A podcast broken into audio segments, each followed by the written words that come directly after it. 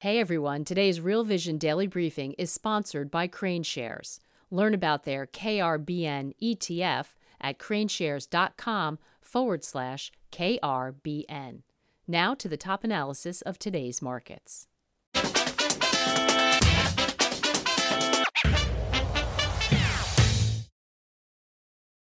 What is the options market trying to tell us? Welcome to Real Vision Daily Briefing. It's Monday, July 10, 2023. I'm Ash Bennington in for Maggie Lake today. I'm joined today by Imran Lakha, founder of Options Insight. Imran, always a pleasure when you join us.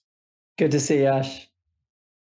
Lots to talk about here. Listen, but first, I want to talk about something near and dear to my heart. We're kicking off our big five day crypto gathering at Real Vision. It starts today, Monday, July 10th. The big question is this Is it game on? Uh, that's the question we're looking at trying to assess the current state of the crypto markets. We'll be hosting interactive sessions like daily Twitter spaces Discord Hangouts, DGen Happy Hour, and a bunch of other stuff. I'm going to be hosting some of those. I'm excited about that. You're going to see a lot of Raoul too. Of course, Raoul's been saying, think of it as a mini Glastonbury. If you want to check this out, it's all free at realvision.com forward slash gathering. That's realvision.com forward slash gathering. With that said, Imran, always enjoy having you on the show. US equities, especially tech, have been on fire year to date. We had a little bit of softening last week. What's the big picture? How do you see it? Well, it's all about yields. This is something we talked about uh, last time we appeared on Real Vision with Andreas. It was like if you're going to get about a volatility in markets, it's going to be driven by rates vol. And generally, rates vol is going to go up when rates go higher. Um, so we definitely saw a, a little attempt at that last week. Some pretty hot economic data. Um, thankfully, non-farms wasn't blowout as well because then probably it would have pushed even further. Uh, so things stabilized a bit on Friday. But in general, most of the equity market getting taken down by higher yields, 10-year pu- pushing above 4%. Um, the five, to be fair, the two-year went above five, but it's pu- pulled back. Um, so, so it definitely has retraced a little bit off its sort of local high. Um, but you know, and the equity market has stabilized as well today uh, all eyes on the CPI number on Wednesday, really. Uh, I don't think it's a massive one in terms of uh, generally we've been seeing disinflationary data. Um, so this is likely to still continue that trend before the base effects kick in. Um, and if you look at the implied moves on the S&P for this week for the, for that data, it's less than a percent. So the market isn't really expecting or anticipating this number to really move things that materially. Yeah, I look at the five day charts right now in US Treasury yield, right now trading at four spot 872. Uh, 10 year Treasury really close to four flat, 4.008% 10 year Treasury yield currently.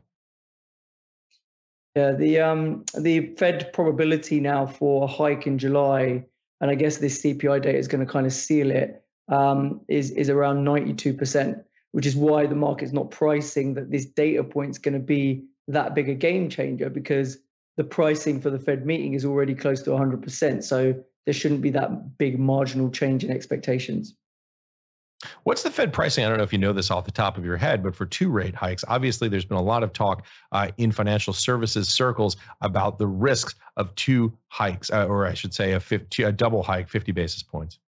Yeah, I think it's around 30% chance uh, that we're going to get two more hikes, right? So that's kind of, uh, so the markets, you know, they've been if you look at the dot plot and what what the what the Fed members have been saying, you know, they're they're pretty much saying that's that's their expectation, but the, the market still refuses to really price that in fully. Um, so they kind of want to see the data on that.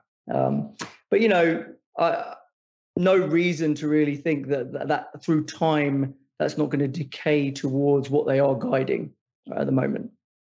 Well, you know, talking about that decay, when you see the twos tens curve upside down, as we were just talking about, uh, around 87 basis points, I'm just eyeballing it here.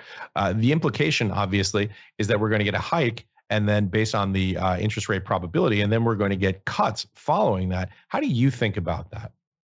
Well, I mean, it's a lot. It's a lot less cuts than were priced a couple of months ago, right? Gradually, we've been pricing more and more cuts out of the curve as the data has been coming in much stronger.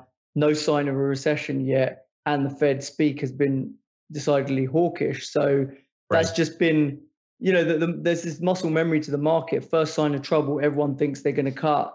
And that's what happened back in March, where they just put in so many cuts into the curve, thinking, okay, this is it. They've already broken something, and it's the regional banks. But now the data has continued to be okay, and the regional banks, whilst clearly there's problems, you know that that that seems to have um, been to some extent to some extent kind of backstopped by what the Fed did. Um, so for now, it's game on in equities, let alone crypto. yeah, talk about that. I was uh, talking earlier with Raoul uh, about where we are right now in terms of year to date on crypto. Uh, the numbers are blowout, obviously, uh, from this rally that we've seen relative to, uh, for example, even uh, S&P 500, Nasdaq Composite, Nasdaq 100, seriously outperforming on digital assets. What are your thoughts on that? Yeah, I mean, I'm I'm generally a bull. Um, I think that that crypto market has taken so much of a beating last year, and and really, you know, it got to a, a stage where just all the bad news was was out. You would have thought, right? I mean, you couldn't get much worse news.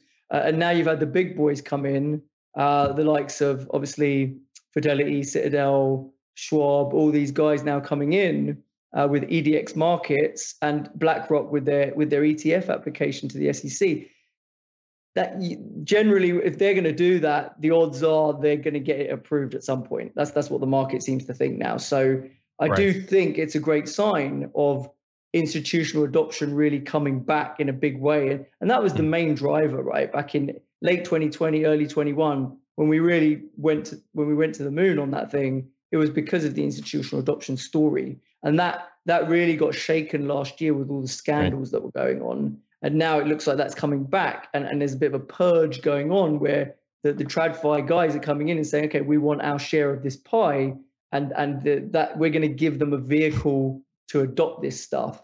Uh, and I think that's I think that narrative is going to stay in place. And you've certainly seen in the crypto options market, longer dated upside catching a firm bid, skew flipping towards calls and staying there, particularly in the longer term maturities. So that that suggests this bull narrative plus the halving that's due in March next year, that bull narrative right. in Bitcoin, I don't think is going anywhere.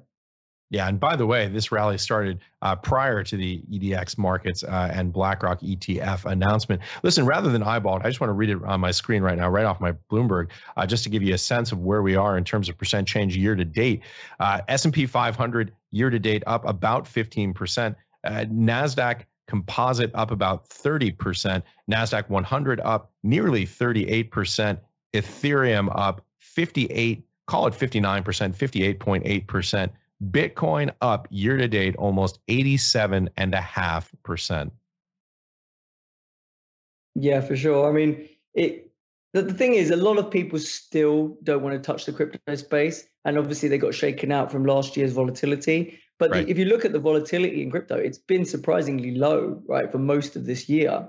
So that the, when vol does drop, I mean, there's been times where crypto vol's been less than S&P vol, not many times, but there have been times like realized vol right now in Bitcoin on a one week basis, like 30%. That's that's that's a normal equity type vol, right? That's not that's not crazy. So you know that type of low vol for long periods of time will make institutional players feel more comfortable. Obviously, the correlation between equities and crypto has fallen dramatically as well. So it acts as a that that's a positive for people to want to adopt it as well because it acts as a diversifier in portfolios, things like that. If you believe if you believe in it that it's not going away and it has some value owning it, the fact that it's got negative correlation to equities is an is a good thing for your portfolio generally. Yeah, of course, that declining volatility may not last. Uh, we may be having a, a yeah. different conversation if the history on that asset class uh, comes back again to haunt us. Listen, talking about assets and cross volatility, this is something that you think a lot about. Uh, walk us through your cross asset volatility thesis right now. Yeah, so, so generally we've seen volatility come down across all asset classes for a while. We had a, we had a little bit of a pop back up uh, last week. Uh, we have this cross asset vol and skew matrix where we also keep an eye on skew to see not the absolute levels of vol kind of tell you about the market's expectation for realized volatility, but that could go in either direction. When you look at the skew, it gives you a sense for whether one direction or the other is being given a risk premium, right? So generally in equities, you have a risk premium to the downside. So the puts will trade above the calls. And in things like commodities, you often have it the other way where calls trade over. So in general, we've seen equity skew come down pretty hard, get to very, very cheap levels like zero percentile type levels on a two year horizon. And last week they pushed back up a little bit, but they do still have room to go before they get anywhere near their even median levels, let alone their highs. So that's kind of the green dots moving back uh, towards the right. Uh, and then in, in, commodity skew, where you did see a decent amount of call skew in gold and silver and things like that earlier in the year when those things were really having a go at their highs, because the way they've pulled back with real yields coming higher, gold coming back down towards 1900, that call skew's disappeared again. So you've got a much more flat skew in gold, similar in bonds as well. The skew in treasuries is, is very flat. So what they're saying is as the vol's coming down, they're saying that the shock can come in either direction in those assets. So it's a much more symmetrical surface, which we call a smile. But in equities, there still is a skew. In Asian equities, there's not that much of a skew. Nikkei, China, they don't have much of a much of an equity skew. But then when you look to Europe, and you look to the US, they they definitely still have a put skew, and they kind of generally they always will have. It's just a question of how much it is. We're going to take a quick break and be right back with more of the day's top analysis on the Real Vision daily briefing. Imran, for folks who are relatively new to options, let's walk them through why that is the case. Is that predominantly because it's a hedge for long positions on U.S. equities?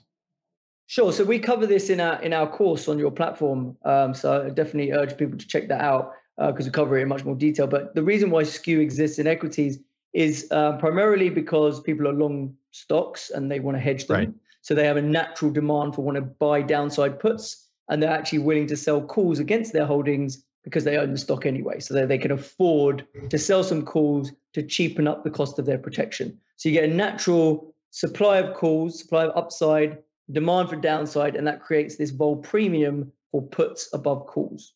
But then you also have empirical evidence that whenever markets tend to go down, they tend to go down much more violently, and when they go up, they tend to grind up as well. And so, right. just just looking at that statistically and how the returns going back decades, you know that that is something that market participants in options want to price in because that right. is generally how things turn out.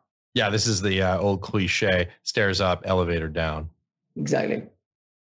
Hey, listen, thinking about uh, things that are broadly held uh, here in the United States, we've got earnings this week starting for banks. I believe it's JPM and Citi on Friday. I want to talk a little bit about European banks because we have a great conversation with Seamus Murphy, founder and managing director of Cargill, uh, speaking with uh, Harry Melandri, advisor for MIT Partners. This is out on the essential tier today. Uh, it's called The Next Big Trade. Is it time for European banks to shine? Let's take a look at this conversation. You know, certainly we could still see, you know, in Europe, is it impossible to see, you know, another 100, uh, 200 basis points, maybe even more of rates relative to where we are today? And I think the market is basically expecting rates to fall into 2024. Um, we think that's highly improbable, highly, highly improbable once the central banks begin to understand the narrative of the fact that there is this excess demand still exists and we still haven't had an adjustment in coverage ratios. Let's not forget, Harry, I mean, even for interest to flow through the economy does take a long, long time because you know, for example, you know, you have a fixed rate mortgage in, in Europe and Germany for 20 years. You only reset once every 20 years. You're you, are you are still paying. You're still you're completely insensitive to the rate curve. Um, so, I mean, this does take a while to flow through. One of the countries actually where we believe rates actually could be significantly and have been, you know, quite bearish is actually the UK. Um, right. We, we think the UK is actually a bit of a unique situation. Um, we haven't been long UK banks. Um, UK banks, we feel, are a bit of a value trap because we feel um, the UK actually has uh, has a lot more work to do than Europe and the US on the upside. Oh, I see. Unique in a bad way, not in a good way. Well, Seamus Murphy, obviously bearish on UK banks. I have to say, Imran, this is right in your backyard. What are your thoughts? Well, I mean, it's funny that you that you chose this clip today because in my daily note today, uh, one of the headlines I wrote was everyone hates UK assets. So, so if you bring up our strategy compass, uh, Brian, you don't mind. Um, so we run this we, we run this process where we do this strategy compass where we get a handle on where the spot levels are overbought, oversold, where volatility is in its kind of percentile ranges to get a sense for from a mean reversion perspective is there anything that's standing out as particularly stretched so the idea is if you if you are far away from the center of this kind of dartboard, if you want to call it, or this target, then the, the, the probability that you're going to move a bit more towards the middle is is fairly high, unless the market is just going through a major breakout and it just doesn't look back. Okay, so um, but generally the twos and fro's of the market. You, this mean reversion model certainly picks up some opportunities. So right now, the UKX FTSE um, index is standing out as kind of the most oversold.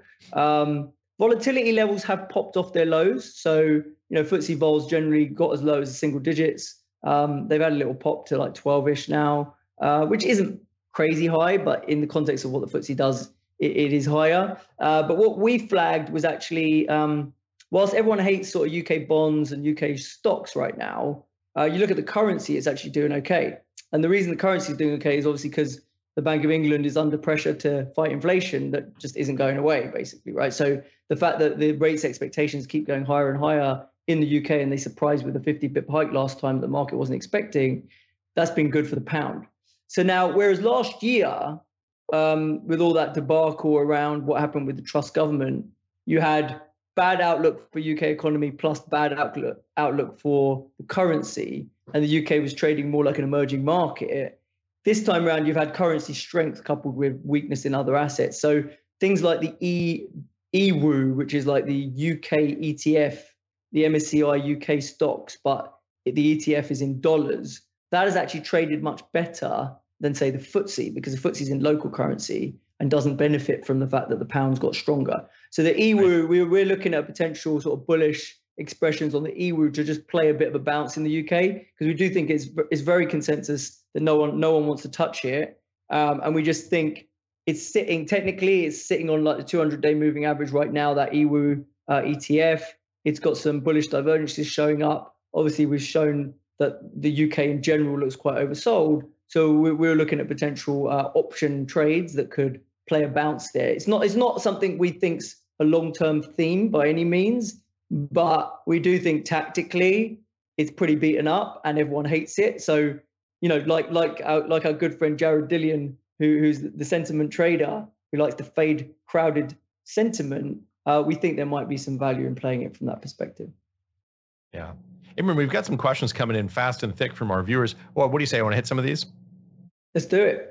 All right, fantastic. Listen, if you're out there and you're watching on the platform in the chat, if you're watching on YouTube, please drop your questions in. And of course, smash the like button and hit subscribe. We're obviously committed to providing this kind of amazing free content to you, and we appreciate you hitting the subscribe button. Our first one comes to us from Is This It on YouTube. Does Imran have any thoughts on the UK housing market, sticking with the theme? Assuming he's out there, their mortgage rate picture has been a hot topic recently.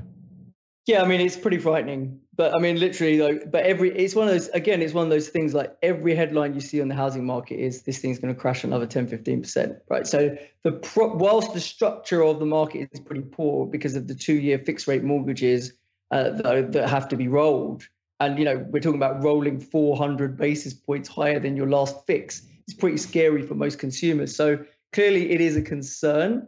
Um, it's just a matter of how much of it is priced in, and that's always the hard thing to tell, right? Um, but but yeah, I, I wouldn't. I mean, it's funny. I it's not it's not an easy time for anyone to sell a house right now. Yeah, anyone I know who's trying to sell a house in the UK is seriously struggling, and and they're they're having to bring their prices down, and so it is a reality right now. And and the the, the notorious thing about housing is so damn illiquid, right? It's just you you don't want to cross that 20% bid offer spread, right? So people need to be really desperate to sell to actually trade it at those levels. So right now they're walking down their offers, but they're not hitting bids.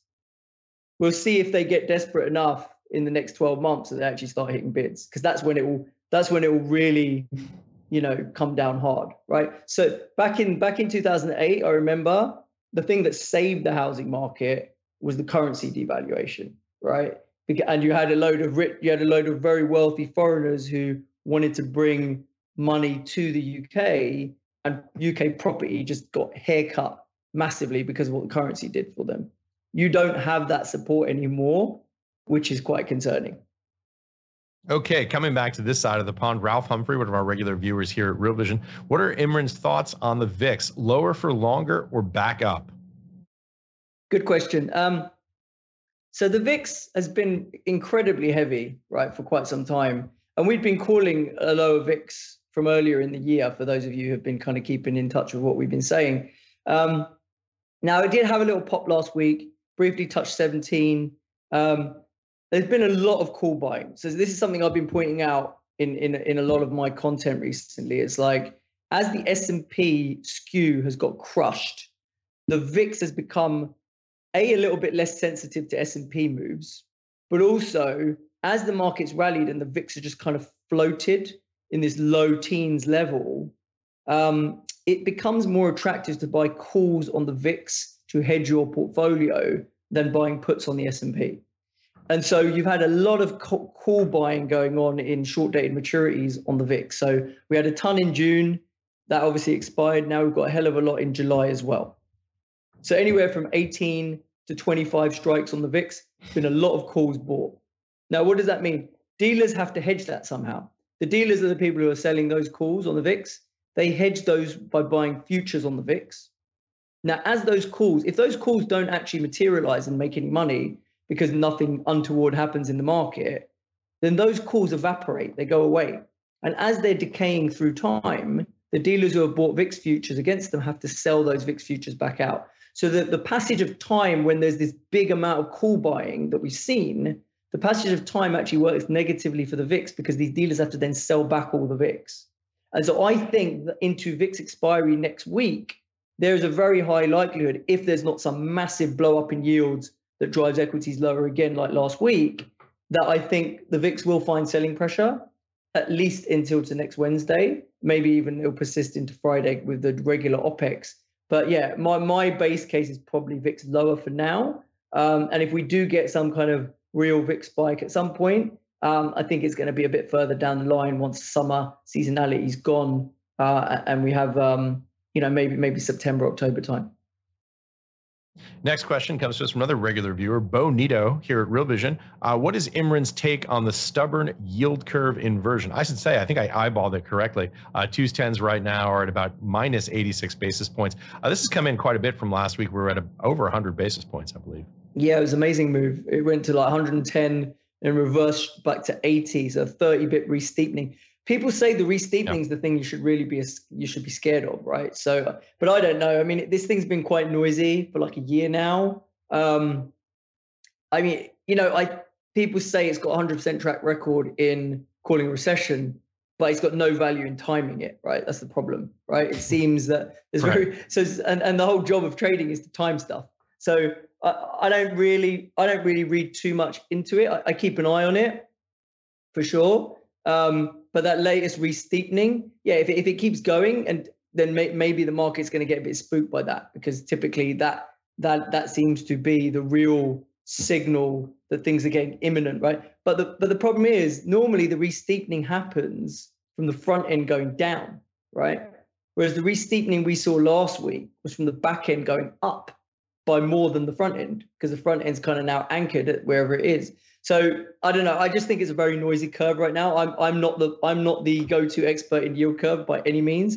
So you probably want to you probably want to ask someone like Jeff Snider, I guess. Uh, but yeah, yeah, not reading too much into it right now. Uh, the next question is about the NASDAQ 100. By the way, Imran, I think I have a 100% track record by saying the NASDAQ 100 will be higher in 10 years. I think I'm 100% on that call. It's probably pretty fair to say, yeah. uh, Jay well, Singles uh, from YouTube. Imran, what are options getting affected by the NASDAQ 100 rebalance? These action, in essence, are options uh, getting impacted by the NASDAQ 100 rebalance. Yeah, I mean, I'm not, I'm not seeing a massive impact in the options market on that, to be honest. Um, really, earnings are going to be more, earnings are going to be more driving the vol on single stocks. So, um, you know, generally when you go through earnings season, short dated implied vols are not just pricing in what the asset's doing, they also price in an implied move, like a like a jump risk on earnings. And so, you know, you you look at the vol and you can calibrate what that what that earnings risk is. So we've got a single stock strategy compass in our in our in our products where we tell you we flag what the implied moves are, uh, what we're seeing. For example, there's some healthcare names that we flagged in our single stock um, compass today. Uh, earnings on Friday for United Health they're only pricing in like a 2% move. Uh, that thing potentially, if it, you know, in the past when they've had decent earnings, they've rallied five percent plus. Um, so we think it's quite cheap. So these are the things that we look at around earnings season in single names. For the rebalance, I, I, I don't see a lot of impact in bond markets. All right, Imran, this is a nice technical question on options for you. Uh, I'm going to ask you to explain the question for people who may not be following along as closely as David H., who submits this question on YouTube. Can you ask Imran if he's more prone to doing one half year out of the money calls or doing calendar spreads if you don't want to be invested in this run? Very technical question. So, if you don't want to be invested in this run, I'm not sure what that exactly means, but I mean, the question to do calendars or outright calls really boils down to how much gamma you want, right? And so, and how much decay you're willing to pay. So, you know, calendars generally, I like doing calendars when a market has corrected and I want to get long it and the curve has gone a bit inverted and I think it will recover medium term but in the super near term, I don't think it's going to have a really massive rally. So then I'll use that front end call to fund some of my medium term call to cheapen it up, right? So that's when I would do a calendar trade, or kind of the logic around that, right? I, I want to buy this thing, I want to cheapen the cost of it, and I'm pretty confident that the inversion of the curve and, the strike that I'm selling in the front end call doesn't get breached, basically, because I think the market kind of needs needs to work off the weakness before it can really have a material rally. Um, in terms of just outright calls, you know, if the curve, for example, wasn't inverted and the front end vol was just really, really cheap, that it's not worth selling, then it kind of, and, and because you're going to a six month outright call, you're keeping the decay down anyway. You know, you, you know, it's only in the really front end stuff that your decay bill's that bad. So I think if the implied vol levels are relatively cheap still, you, your front end vol is super cheap and just not worth selling. You're just not getting much premium for selling those short dated calls. That's kind of when I'd just be in the outrights. So the kind of assets that I'd be in outright calls would be like, for example, bonds, right? TLT right now, if you want to buy calls on bonds, TLT outright calls don't look bad. HYG is another one, right? So um, high, the high yield ETF, that's on like a six or seven vol, particularly on the upside why am I going to sell anything in front of that when I own the thing at six or seven volt, right? It's crazy cheap. So just buying that stuff outright makes sense. But in a single stock where you know you've got a bit of a wall of resistance at some level, 10% higher, but you're bullish on the stock, maybe maybe it's an AI name that's pulling back or it's Google or something like that, and you like the longer term upside on Google, but the front end's pumped and it's got earnings priced in it, then using a calendar structure sets up much better. Mm. Here's a question about commodities. This one comes from Trillion X Macro on YouTube, uh, and he asks Imran, any views on oil and what's priced in the volatility market for it? CL1 on the New York Merc right now, WTI August 23 crude futures uh, trading at 73.18. Yeah, I mean, generally, it's been putting in some good price action. Oil. It looks like it's carving out a bit of a bottom. Um, yeah, so I have been at the margin bullish. Um, I haven't actually pulled a trigger on an option trade. I just bought some outright oil like a week or two ago. Um, but vol's pretty low. Uh, vol's back in the 30s in oil. Skew's actually quite low as well at like two and a half uh, for the one month 25 delta. Um, that that has traded much higher, right? It's traded at like five or something. So that that's come down quite a bit as well. But yeah, in general, I, I think outright vol doesn't look bad in oil. Uh, it's not really realizing that much right now. Um, so maybe call spreads if you're bullish. Um, but but right now, a lot of people are still bearish oil. Um, mm. You know that they they think the economy, particularly you know China's got issues. Um, if you're bearish, it's had a good run, right? It rallied, you know, four percent last week nearly. Vols are pretty cheap. Skews cheapened up as well. You, you might want to buy some puts to play a tactical pullback, right? But for me, I'm looking at oil a little, little bit more structurally, a bit more medium term and that makes me a bit more bullish. All right, Imran, since you mentioned uh, AI, here's a final question. This comes to us from Bro, Bo Nito, and it's about AI. And the question is this Is Imran actually AI? He runs through data in his head like a supercomputer. Are you a hologram, Imran? uh, afraid not. I'm real. I don't know how to prove that to you. uh, but uh, I, I'm definitely real. well, you can try proving it right now. Final thoughts, key takeaways. Uh, give us an answer that only a human could. Well, tell you what, if you want to, if you want to get proof that I'm real, come to my free webinar that I'm running at 11 a.m. Eastern tomorrow. So, so we're we're going to run through some of the trades uh, that we've done recently, and trust me, they're not all winners. We're not going to bullshit you. We're going to tell you about our losers and our winners.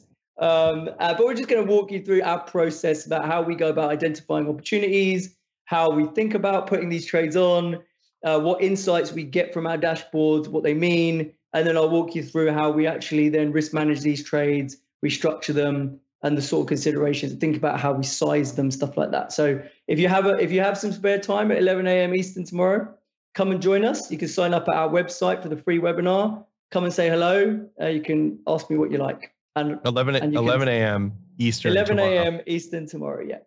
Imran, I hate to say this, man, but I feel like that's exactly what a super smart AI would say. well, hey, there's listen. only one way to find out, Ash. You should you should come as well. Uh, you're come, invited come and try the Turing test on Imran Lakha tomorrow at 11 a.m. Uh, listen, guys, this is my final thought for the day. Uh, go and check out the Real Vision Crypto Gathering. It's a lot of fun and it's free. Uh, so go check it out, realvision.com forward slash gathering. That's realvision.com forward slash gathering. We always have a lot of fun, lots of interactive content there as well. Uh, hopefully, come check us out today, tomorrow, for the rest of the week. Really looking forward to you joining us there. That's it for today. Always a pleasure to do this with you, Imran. Thanks for joining us on Real Vision Daily Briefing. We'll be back same time tomorrow, 4 p.m. Eastern Time. See you then. Thanks for joining us, everyone. Today's Real Vision Daily Briefing is sponsored by KraneShares. Learn about their KRBN ETF at kraneshares.com forward slash KRBN.